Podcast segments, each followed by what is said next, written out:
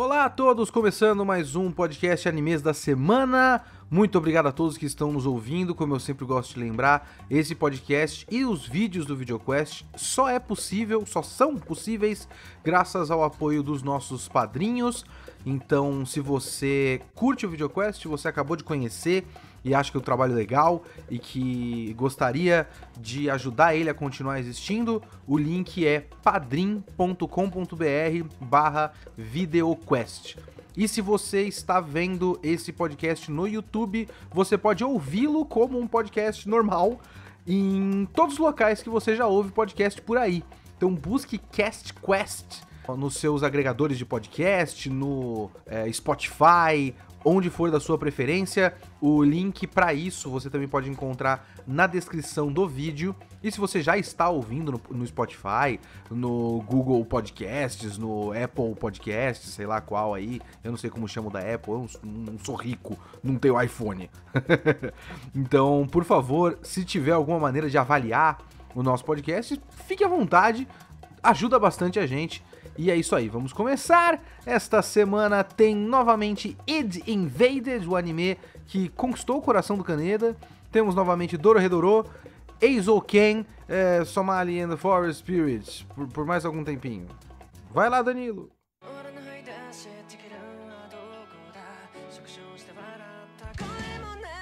Descobrimos a identidade de John Walker, é, amigos. E não, não era muita surpresa, né, na verdade. Tava bem óbvio aí o character design ali do personagem. Mas como descobrimos isso é o que fica mais interessante aqui, né? Uh, nesse 11 episódio, estamos na, na, reta final aqui da série, teve a conclusão né, do poço do Narihisago. E, bom, tivemos algumas informações inéditas aqui. Primeiro começou com eles tiveram que criar uma personalidade nova do perfurador com essa mania de números. Até justifica um pouco a, a loucura dele e a tentativa de suicídio ali, né, que depois, pelo contexto aqui desse episódio, ele tentou se suicidar, não deu certo e, e o John Walker o manipulou até que ele virasse um serial killer. Então, realmente, o John Walker é um criador de serial killers, né?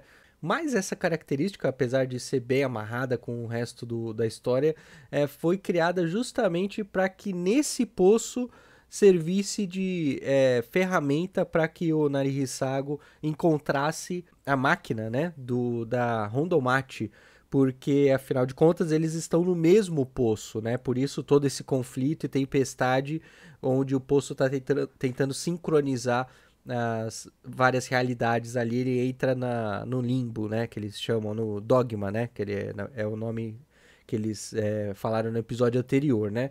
Isso foi criado justamente para que ele conseguisse encontrar Rondomate e conseguir ejetá-la com sucesso e aí continuar a investigação. E nesse é, meio tempo, eles explicaram também essa, a questão da diferença de tempos, né? Onde o poço dentro do poço tem um tempo diferente porque não tem ninguém observando. Eu achei uma, uma, uma explicação um pouquinho é, besta. Eu achei é, qualquer coisa, sabe? Se fosse assim, a Rondomate, quando tivesse encontrado o Narihisago, para ela o tempo te, deveria ter passado diferente também, né? Eles não foram categóricos em dizer que o tempo necessariamente vai ser igual dos dois detetives ali dentro. Tudo bem, tem uma desculpa ali para que na, na realidade dela uh, seja 2019 e na dele 2017 a, a 16 a 18. Então, bom, tudo bem, é, é eu pegando alguns detalhes aqui implicando, mas tudo bem. Eu gostei da Rondomate novamente porque ela investigando, ela mostrando uh, o poder de dedução dela, foi interessante mostrar que o John Walker ele estava preso a uma rotina a rotina de, de, de, domingo a domingo, instigando um serial killer por vez, né? O que bate com as datas de, dos golpes, né? Da, que as vítimas foram é, atacadas e também bate com a agenda pessoal do John Walker, né? E até é, o próprio perfurador dentro do, do poço ali com a Rondomate, ele lembra dos horários e, e isso que eu achei meio esquisito, porque se é um poço.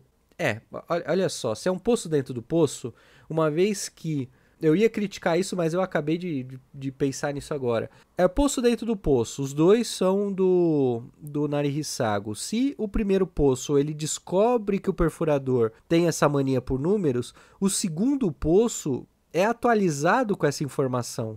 É, é aquela coisa, é atualizado com essa informação, mas não a, seria atualizado com as datas reais, com a consciência real do perfurador. Isso que fica muito nebuloso e a gente, a nível de roteiro, tem que ignorar, entendeu? Então é uma crítica, mas deixa passar porque é um, é um pequeno detalhe no roteiro que a gente tem que ignorar para deixar a história fluir e finalizar, porque a Rondomate precisava dessa informação das datas para que ela tivesse a conclusão de que John Walker é o chefe de, de, operações lá, o, o chefe que até nesse episódio eles falam finalmente o nome dele, o a, Hasei, como é que é? Hayaseura.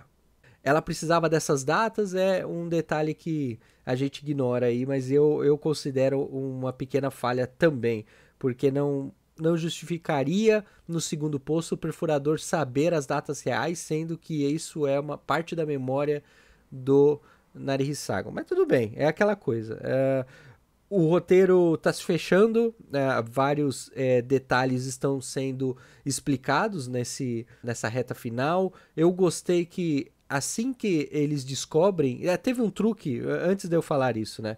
Teve um truque ali das fotos, né? Da, da troca das fotos que justifica aquela partícula de cognição na casa do Momoki, né? Que é a foto do Narihisago e ali aquela foto, entre aspas, foi é, contaminada com uma partícula de cognição quando ele ficou instigando um dos serial killers a se suicidar. Então, essa é, é uma forma que o John Walker, né, que o Hayaseura conseguiu de manipular a cena do crime, né? Mas assim, eu gostei que quando eles descobrem que é o chefe de operações, tudo se desliga lá da central, porque óbvio, ele é o chefe de operações, ele tem controle da sala, do, de toda a instalação da máquina e da equipe, então eles consegui, ele conseguiria desligar e deixar todo mundo presos ali, né? Então eu não sei se eles estão de fato presos, mas, bom, eles têm que ir atrás do Joe Walker o quanto antes. Mas a cena final foi legal porque mostra que a,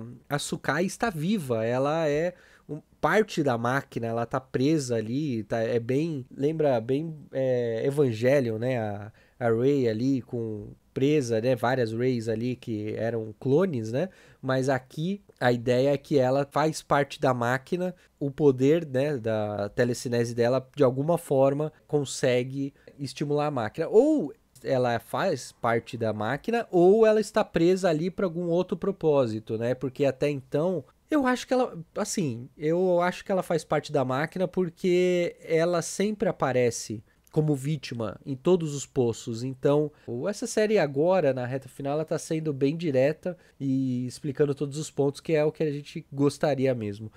Gostei, gostei do episódio, foi bastante elucidativo, deu bastante informação interessante. Tirando esses detalhes, assim, que eu acho um pouquinho furado, mas a gente releva para justamente ter a conclusão da série aí. A ID Invaded realmente está me surpreendendo, né? Sobre John Walker, estamos na reta final, né? E eu espero que a série entregue um pouco mais de informações sobre ele, né? De como ele faz o, o, que faz, quais as motivações, por que, que a Sukai está presa na máquina. Eu espero que a série entregue assim como entregou até o momento informações detalhadas, expondo as motivações do perfurador, do, do da coveira lá, porque a série vai aprofundando a relação do serial killer com a morte, né?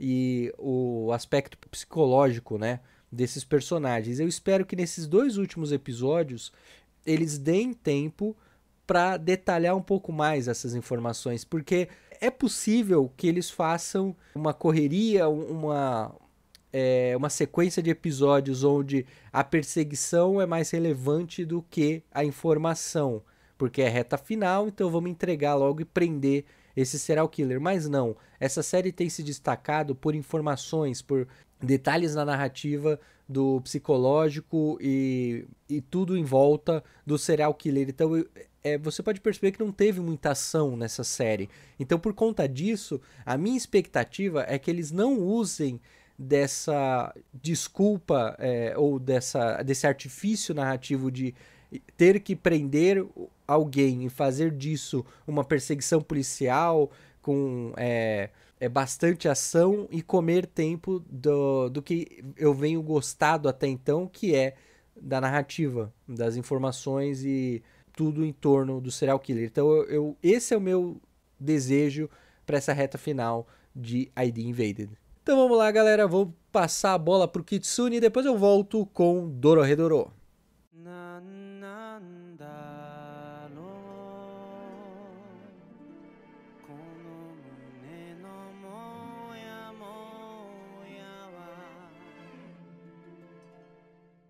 Bom, vamos lá para o episódio 9 de Somali and the Forest Spirit. O episódio chama Memórias de, uns, de Pequenos Dias.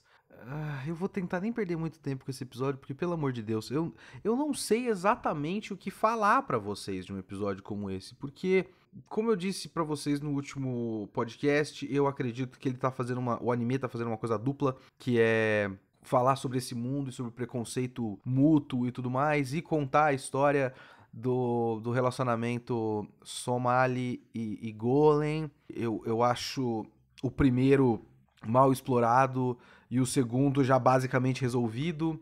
E esse episódio foi só o segundo, foi só o relacionamento Somali e Golem.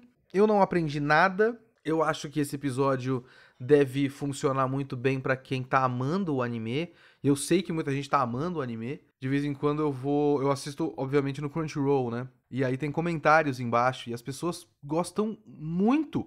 Elas ficam, tipo, emocionadas. Já é lindo, é, é heartwarming e tudo mais. As pessoas gostam pra caramba. Então, esse episódio deve ser muito legal quando você tá curtindo demais a coisa e você só quer mais disso, sabe? Quando, sabe quando você já gosta dos personagens e você só quer ver esses personagens agindo é, interagindo uns com os outros e tal. Esse episódio até tem uma volta de personagens lá do episódio, sei lá, 4, 3, não sei. E se você curte o mundo, se você curte o Golem e a Somali, se você curte os outros personagens que eles criaram e tal, esse episódio é maravilhoso. Tipo, você assiste e fala, ah, que legal, eles estão cozinhando, ah, que legal, eles voltaram.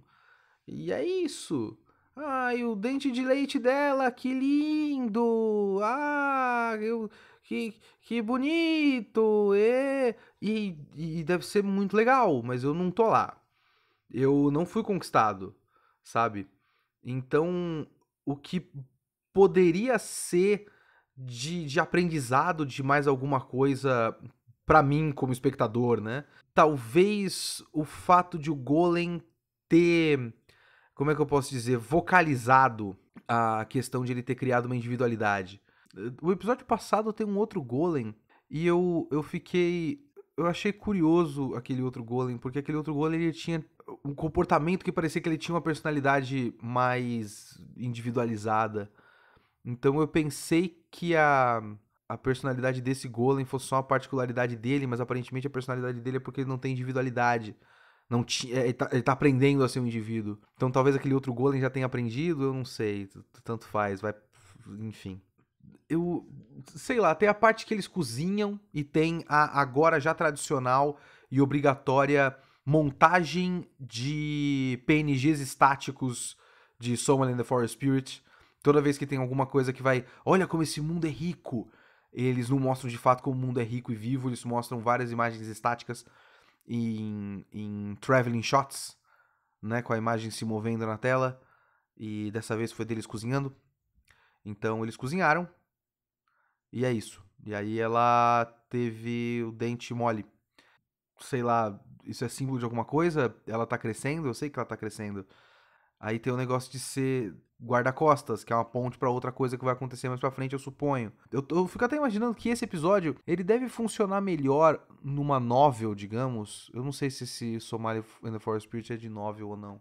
Deixa eu dar uma olhada aqui numa anime list. Web mangá, olha aí. Mas eu fiquei imaginando isso. Tá, tá, tá, você tá lendo um livro e essa é uma pequena passagem desse livro e livros permitem mais esse tipo de liberdade, sabe?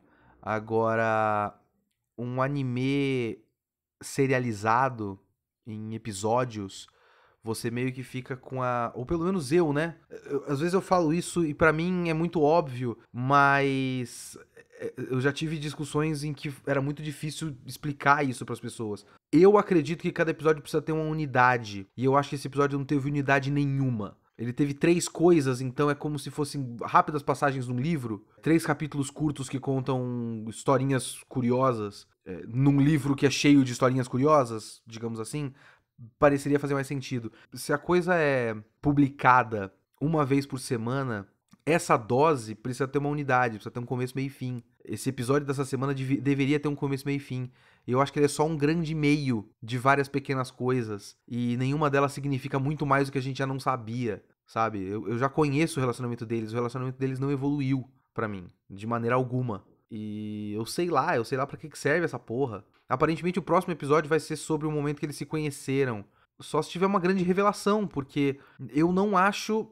Eu vou, vou, vou me adiantar aqui para eu quebrar a cara semana que vem, porque é isso que eu faço, porque eu sou burro e estou errado 100% das vezes. Mas, inclusive, eu estou errado sobre esse anime, porque eu pareço ser um dos, uma das únicas três pessoas é, no hemisfério sul que não gosta desse anime. O próximo episódio tal, talvez seja sobre o momento que eles se conheceram, a não ser que tenha uma grande revelação de alguma algum detalhe muito específico que mude coisas sobre a nossa impressão sobre algo, é, alguma coisa do tipo que nem aquele maluco Haitora que comeu a mãe da menina, talvez tenha alguma revelação de como essa menina, sei lá, uma dica que eu não vou pegar porque eu sou burro, de como essa menina talvez é sobrevivente de algum conflito e talvez ela seja algo mais do que ela é, e que eu espero que não seja nada disso, inclusive, porque seria tudo estúpido. Mas não sendo estúpido, por mim só não faz mais a cena. Ah, o momento que eles se conheceram. Já passou! O momento que eles se conheceram não importa mais. O que importa é o processo. Ou deveria importar, porque eles não sabem fazer também. Ah, que anime meia boca do caralho. Se vocês gostam, fiquem à vontade. Vão lá. Sejam felizes. Eu queria. Eu, eu queria ser feliz, eu só não sei ser feliz. Eu não sei como é que faz esse negócio. É, mas se vocês assistem isso e ficam ficam felizes. Eu invejo todos vocês. Eu eu só eu só quero dormir e gritar contra o monitor. Chega! É isso. Esse, essa é a minha a minha reação normalmente com esses episódios. Enfim, acabou. Esse é o episódio 9. Eu vou até o fim. Vai lá, Danilo.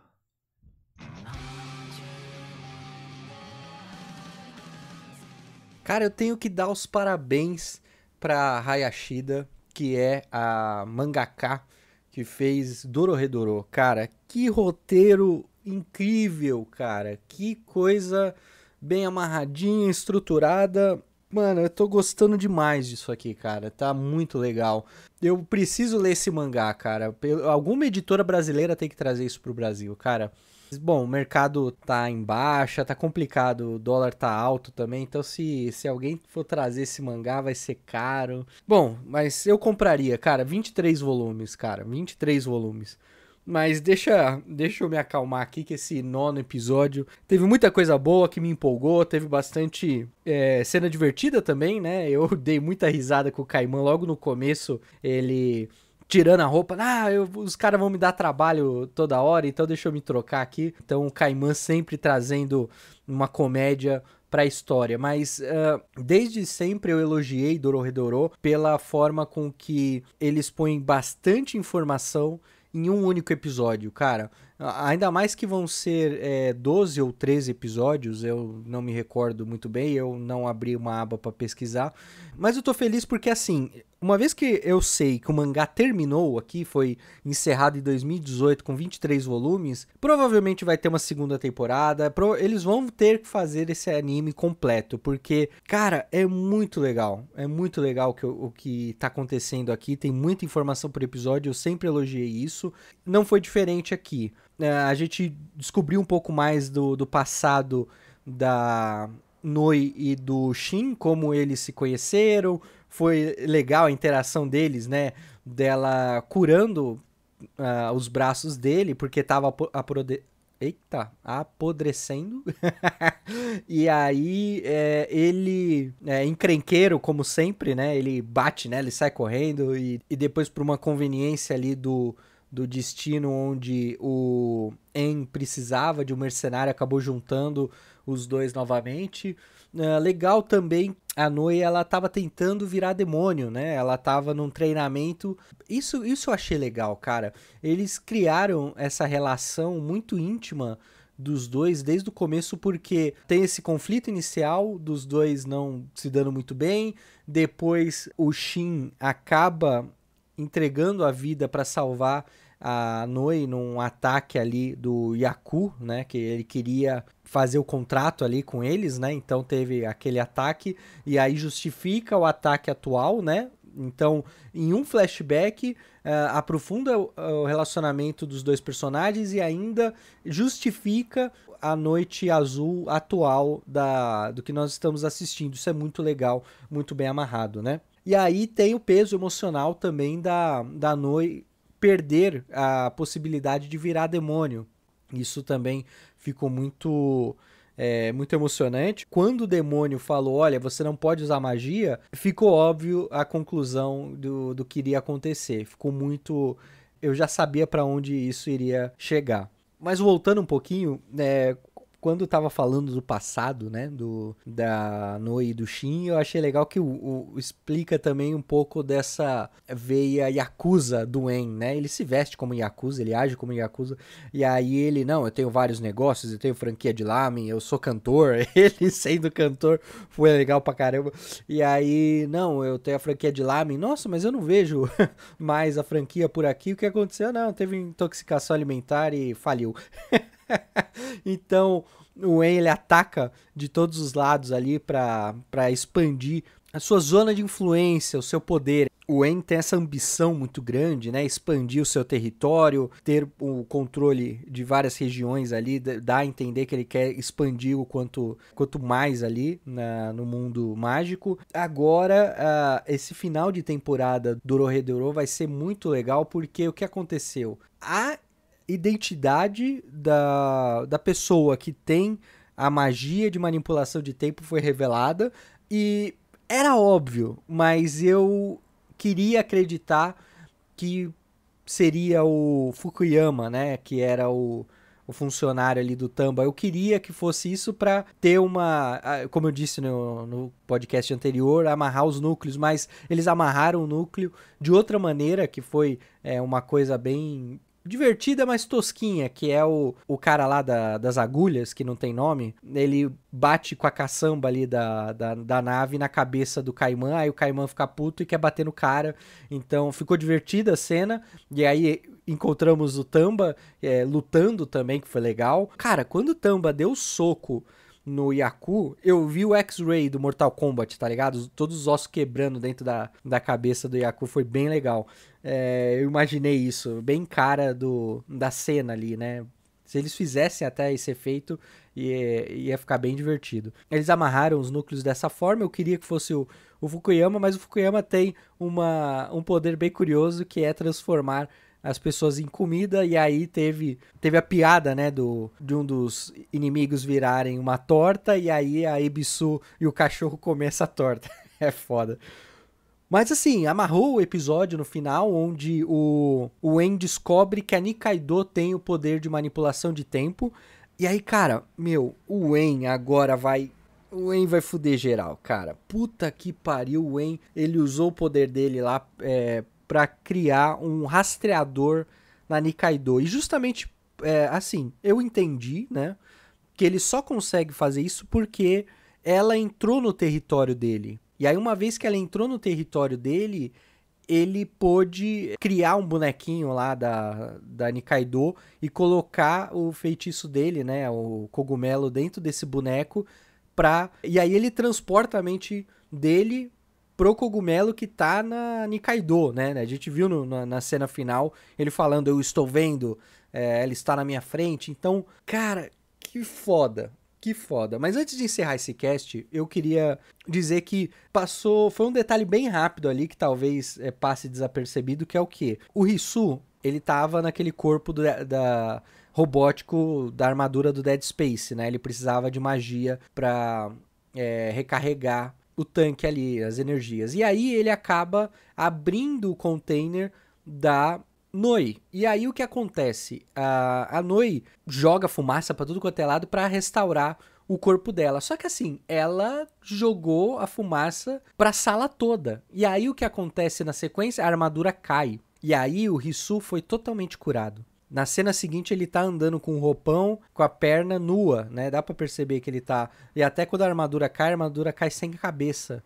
Então, o Risu foi totalmente curado. Isso é legal. E também uma cena que ficou explícito que o Risu e o Kaiman têm uma ligação muito forte, que na minha teoria os dois são a mesma pessoa, é quando o Risu cruza com o Kaiman. E aí eles sentem alguma coisa e eles se olham. Eu tenho essa teoria que os dois são a mesma pessoa, mas vamos ver, vamos ver. Eu tô realmente curioso com o desfecho aí dessa temporada. Dororedoro tá me surpreendendo muito porque todo episódio tem uma luta interessante, tem é, comédia, e também tem bastante informação relevante sendo jogada para o espectador e deixando ainda uma vontade de continuar assistindo. Eu fiquei feliz de ler que o mangá já terminou porque isso isso faz com que a, a produção do anime seja mais contida, seja mais seja mais eficiente, evite filler, evite informação relevante para a história. Então eles podem cortar a gordura do mangá, que eu acho que é o que está acontecendo pela rapidez com que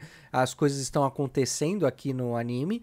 E aí eles cortam a gordura do mangá, cortam um pouco de construção de personagem e acelera tudo pro anime ficar o mais preciso e coeso com a história final que o mangá teve. Então assim, eu acho que é, é, óbvio que vai ter uma próxima temporada, porque não faz sentido a história acabar com a disputa do En ou tem, derrotando o En, porque eu acredito que o En vai acabar capturando a Nikaido. E aí vai ter todo um arco de resgate da Nikaido por parte do Kaiman. Eu acredito que o Kaiman vai juntar forças com o Risu. Cara, tô muito empolgado com essa porra desse anime e ele tá me fazendo correr atrás do mangá. E eu não gosto de ler mangá no celular, eu não gosto, eu gosto de papel. eu sou o cara das antigas, eu gosto do papel, eu gosto de cheirar o mangá, aquele cheiro de tinta de sulfite, sei lá.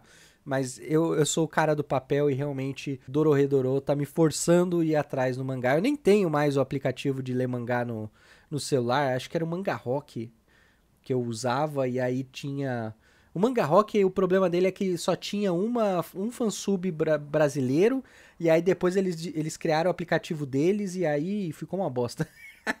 Pelo menos é a minha opinião.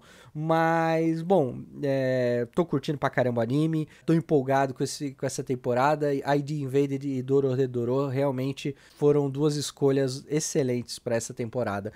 E antes que eu encerre a minha participação e passe a bola pro Kitsune, eu queria avisar que eu não dropei totalmente o Natsunago. Eu tô deixando acumular e aí eu vou assistir tudo de uma vez e aí eu faço uma reviewzinha do, do anime, beleza? Então, Kitsune, com você encerra esse quest e até o próximo episódio.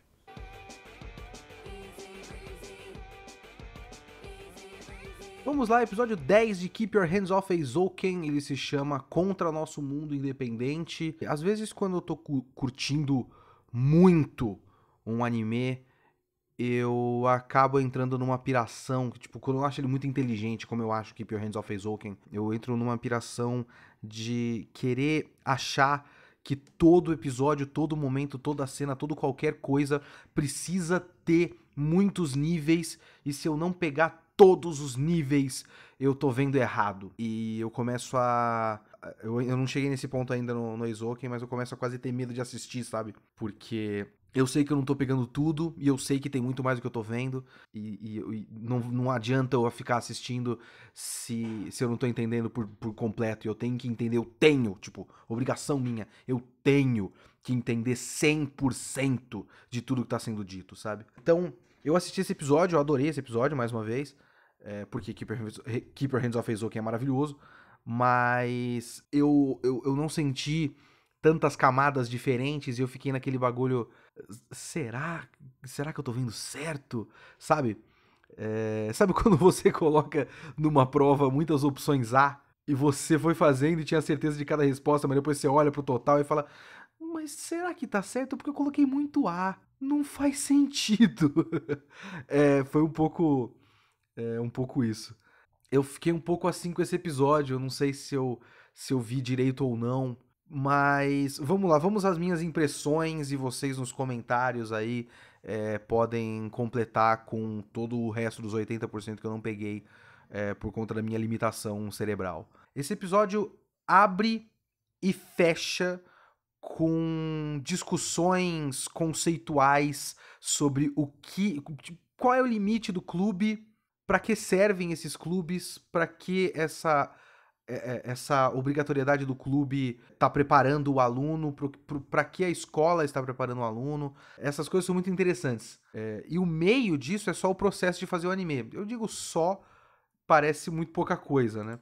A parte do processo de fazer o anime é simplesmente genial. Ele, ele tem essas, essas três coisas, assim. Tem o, a primeira discussão com, a, com os diretores da escola, a última discussão com a mina do da presidente lá, assistente da presidente, e o meio é todo o processo de fazer o anime. E essas três partes são geniais. E eu tô aqui tentando fazer uma conexão entre elas, e eu meio que mais ou menos tenho uma conexão, talvez, porque eu acho que esse episódio foi muito sobre a Kanamori, novamente. O episódio passado foi Kanamori Origins, né? E agora a gente tem um pouco do, do comportamento dela e dos pensamentos dela. Isso é muito legal. Quando você lê por aí dicas de como fazer um personagem e tal. Às vezes as pessoas vão muito na motivação, mas tem uma coisa que eu. Na motivação que é meio que, que instintiva, emocional e tal. Eu lembro de ter, já ter lido em alguns lugares sobre, sobre como formar um bom personagem. E tem uma coisa que eles falam bastante, e eu acho que pouca história realmente explana isso um pouco mais detalhadamente. Que é tentar mostrar o que essa pessoa acredita, sabe? Qual é o ponto de vista dela em relação ao mundo? Qual é a teoria dela para o mundo, entende? E a Kanamori ela é uma pessoa muito. A Kanamori é inteligentíssima e ela é uma debatedora nata, né? Então, basicamente, o que ela, o que ela faz muito ao longo da história é argumentar em prol do ponto de vista dela ou em prol de qualquer coisa que seja vantagem para ela, mas coisas que são vantagem para ela são o ponto de vista dela, porque a gente viu no, no, episódio passado que ela faz o que for necessário. O que for necessário também envolve falar o que é necessário no momento necessário para que as coisas funcionem. E é isso que ela faz, sempre. Eu acho esses essas duas discussões do começo e do fim do episódio, eu acho que elas são bastante sinceras do ponto de vista da para mostrar, para retratar o ponto de vista da Kanamori. Algumas coisas ali que eu acho que ela fala realmente porque ela precisa falar, sabe? Principalmente a parte que ela fala que ela não sugeriu patrocínio pra, pra Câmara de Comércio. Ela sugeriu uma coprodução e eles aceitaram, sabe? Que é só uma, uma desculpinha e tal pro, pro, pro processo. Tipo, vocês estão falando tal coisa, mas na tecnicalidade vocês estão errados, ela tentando fazer por esse lado. Mas ela também faz a discussão do, do ponto de vista filosófico da coisa. E eu acho que tem um mix aí de, de duas camadas diferentes, talvez. Uma delas, porque eu realmente tento enxergar o Eizouken sempre como uma maneira de discutir a indústria do anime, no, no, no, sentido não do, do tipo de obra que se produz, mas realmente da dificuldade da produção per se, eu acho que tem muito a ver com a dificuldade da produção do ponto de vista financeiro e também da visão que as pessoas têm do trabalho, sabe? Porque tem uma briga grande hoje em dia para salários me melhores para animadores, mas também tem um pouco o, o contra-argumento de que para que pagar tanto assim é só desenho, que é um contra-argumento com todo mundo, mas eu achava que ninguém faria isso com gente que faz produção em escala industrial como é a animação para TV japonesa, sabe? Porque eu entendo, eu entendo entre muitas aspas, vamos, por favor, tenham calma com, com o meu ponto nessa argumentação aí que eu vou falar. O pessoal que faz quadrinho independente, que faz print, que faz commission e tal, todos esses artistas que, que são mais independentes, que não estão trabalhando para uma empresa, para a indústria, eu entendo quando a pessoa vai falar para ela que é só um desenho e para que, que você vai cobrar, sabe? Porque tem-se a impressão de que como você não tá trabalhando para a empresa, como você não tá produzindo um bagulho que, que sei lá, vai passar na Netflix, é, que vai passar no, no, no, no, na TV a cabo, qualquer coisa do tipo, no cinema, eu acho que a pessoa acaba achando que é só desenho mesmo. Você não é desenhista de verdade, não é um emprego, né? Por outro lado, quando você tem animadores para um, um anime, para um desenho animado profissional e tal, dentro da indústria, eu achava que as pessoas olhariam para isso, iam compreender assim que é um emprego, então é um trabalho como outro qualquer e precisa ser bem pago. Mas eu lembro que uma vez eu vi um tweet sobre um cara falando que para conseguir cerca de 2 mil ienes. Não, não é 2 mil ienes. É o equivalente a 2 mil reais, se eu não me engano. Para conseguir o equivalente a 2 mil reais, um desenhista, um, um animador, precisa fazer 300 desenhos no mês.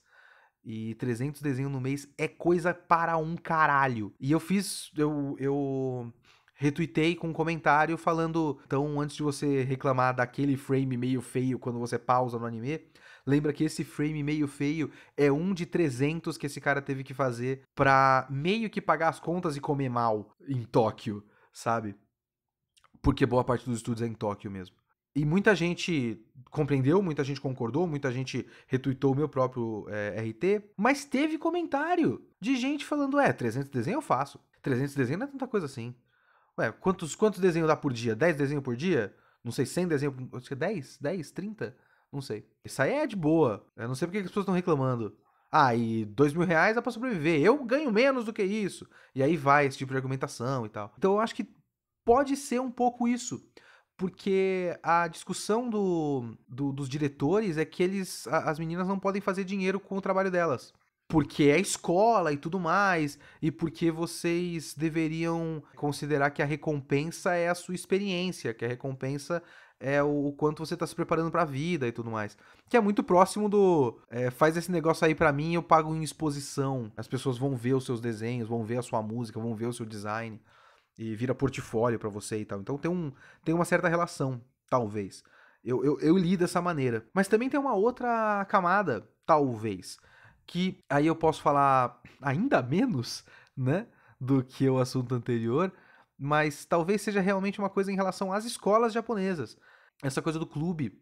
Porque, porque os clubes são obrigatórios, né? Tem muito clube nas escolas e até onde eu sei você meio que tem que fazer parte de algum clube. Mas talvez exista um pouco a ideia que o clube e a escola, como eles falaram algumas vezes nesse episódio, são, são coisas à parte da realidade então, você pode simular certas coisas, você pode mais ou menos se preparar para certas coisas, mas você não está sendo preparado na prática para nada. Parte do currículo para formar você como pessoa, mas, mas ainda é uma coisa meio que te isola da vida. Talvez tenha um pouco de sentido isso, porque eu sempre vejo muito a questão do quanto a escola é o tempo de ouro da vida de boa parte dos japoneses, porque quando ele vai para o mercado de trabalho a vida dele acaba e quase ninguém é feliz como adulto lá. Por isso que tem muita história que se passa em escola. O tempo de escola é o único tempo que o pessoal sente que existe possibilidade, possibilidades na vida. E depois que você sai da escola e vai para a vida real, entre aspas, você sente que acabaram todas as possibilidades e a sua vida é isso. Então eu acho que existe uma. Talvez, né? Eu, eu pelo menos interpretei dessa maneira enquanto eu estava assistindo esse episódio. Existe um, um isolamento muito grande das etapas e a escola japonesa não prepara para a vida nem um pouco, sabe? Então eu senti um pouco isso, talvez. Mas tudo isso colabora muito pra personagem da Kanamori.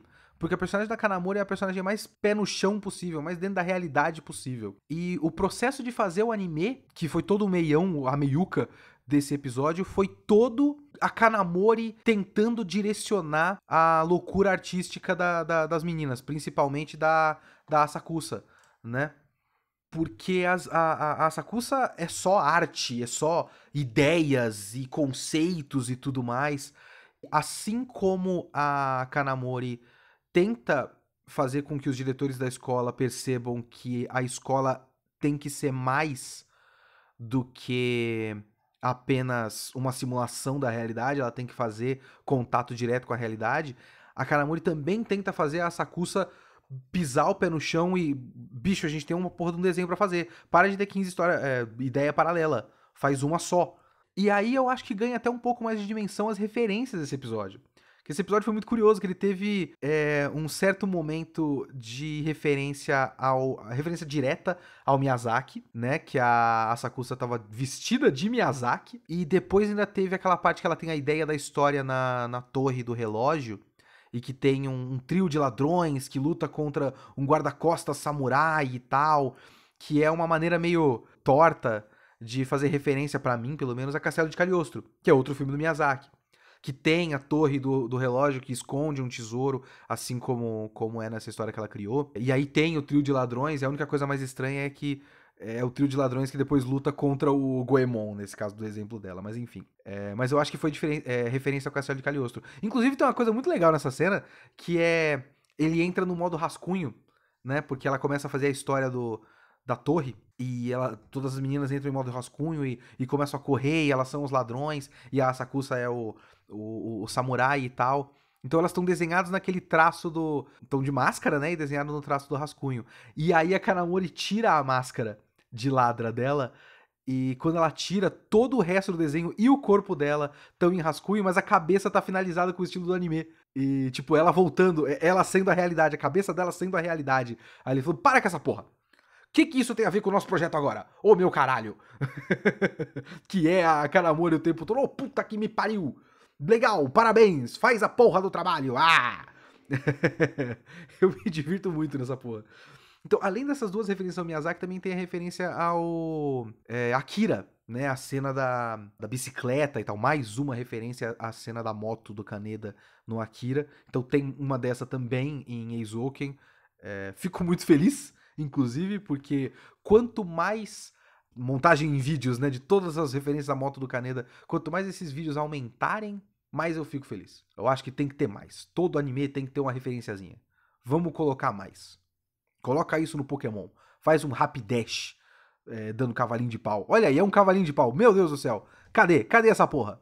Então talvez tenha alguma um, uma relação da do quanto esses esses dois autores, o Otomo e o Miyazaki, mais o Miyazaki, são uns caras que produzem a, a arte deles muito como arte, muito como arte. Mas é um modelo insustentável, né? É, eu não sei, eu conheço pouco do Otomo, mas o Otomo produziu pouco ao longo da, da sua carreira, para animação pelo menos. O Miyazaki produziu do jeito dele, produziu bastante até. Mas o modelo, o, o modelo de trabalho dele é completamente insustentável para o resto do, da indústria. E o modelo do trabalho dele é talvez um pouco mais próximo do, do hands-on da Asakusa. E trabalhar com alguém tipo Miyazaki quando você é alguém tipo a Kanamori é muito complicado. Então você. O trabalho da Kanamori nesse episódio foi ter que lidar com um monte de gente, pro bem e pro mal, achando que tudo que elas fazem é um mundo à parte que não tem consequências. E ela tentando mostrar que tem consequências e que precisa ter consequências, sabe? Então foi muito interessante. Esse episódio foi bem legal. Só como último comentário desse episódio, muito legal a cena da discussão na escola. Essa cena é simplesmente genial. Todos os ângulos, todas é, as transições, aquela. A, o episódio começa com um zoom na Sakusa enquanto ela tá tentando pensar ali no storyboard. E tem uma cena na discussão que é a câmera indo é, debaixo da mesa para cima da mesa com a cara de completo desprezo da Kanamori. É simplesmente maravilhoso. Mas o que mais me encanta é a, a postura da Kanamori e da mina do. Da assistente do presidente lá, que depois vou conversar com ela no fim. Que tem as duas levantando o queixo e basicamente olhando para trás. Lembra muito a. Ai, caralho, é a Hancock que faz isso no One Piece? Acho que é. É, que levanta tanto o queixo para parecer que tá em que tá peitando a pessoa que basicamente tá olhando para trás, né? É, as duas, cada uma tentando ter a vantagem na postura ali. Simplesmente maravilhosa essa cena. Eu acho que foi a minha cena preferida do episódio. Ah, não. Bom, essa foi a minha cena preferida do episódio, mas tem outra também que é genial.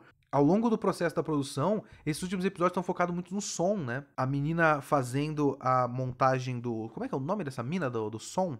Domeki. A mina fazendo o bagulho do som e a representação da, da edição do som é muito legal. Aquela cena do sino, que se estende bastante, meio que para mostrar que é, um, que é um trabalho minucioso, não é só pronto, coloquei. Ela faz e ela continua fazendo e fazendo e fazendo para fazer aquilo funcionar. É, é muito legal. As, a, as, as barras do som ali. Porra, foda. Foda. Muito da hora. Continua sendo um anime maravilhoso, não está decepcionando. Falta só dois episódios para acabar. Eu, eu, eu, vejo muito pouca possibilidade desse anime decepcionar a gente de qualquer maneira. Então é isso, muito obrigado a todos. Lembrando mais uma vez do nosso padrim, padrim.com.br barra videoquest. E se você está assistindo no YouTube, lembre-se, lembre-se, dá like neste vídeo, comente neste vídeo, recomende este vídeo para outras pessoas. Se você curte muito Dororedoro e curtiu os comentários do Danilo, comenta, aliás, compartilha esse vídeo com os outros e fala, ó, oh, a parte do, do Dororedoro começa em, em 17 minutos e tal. Faça isso. E muito obrigado a todos e adeus.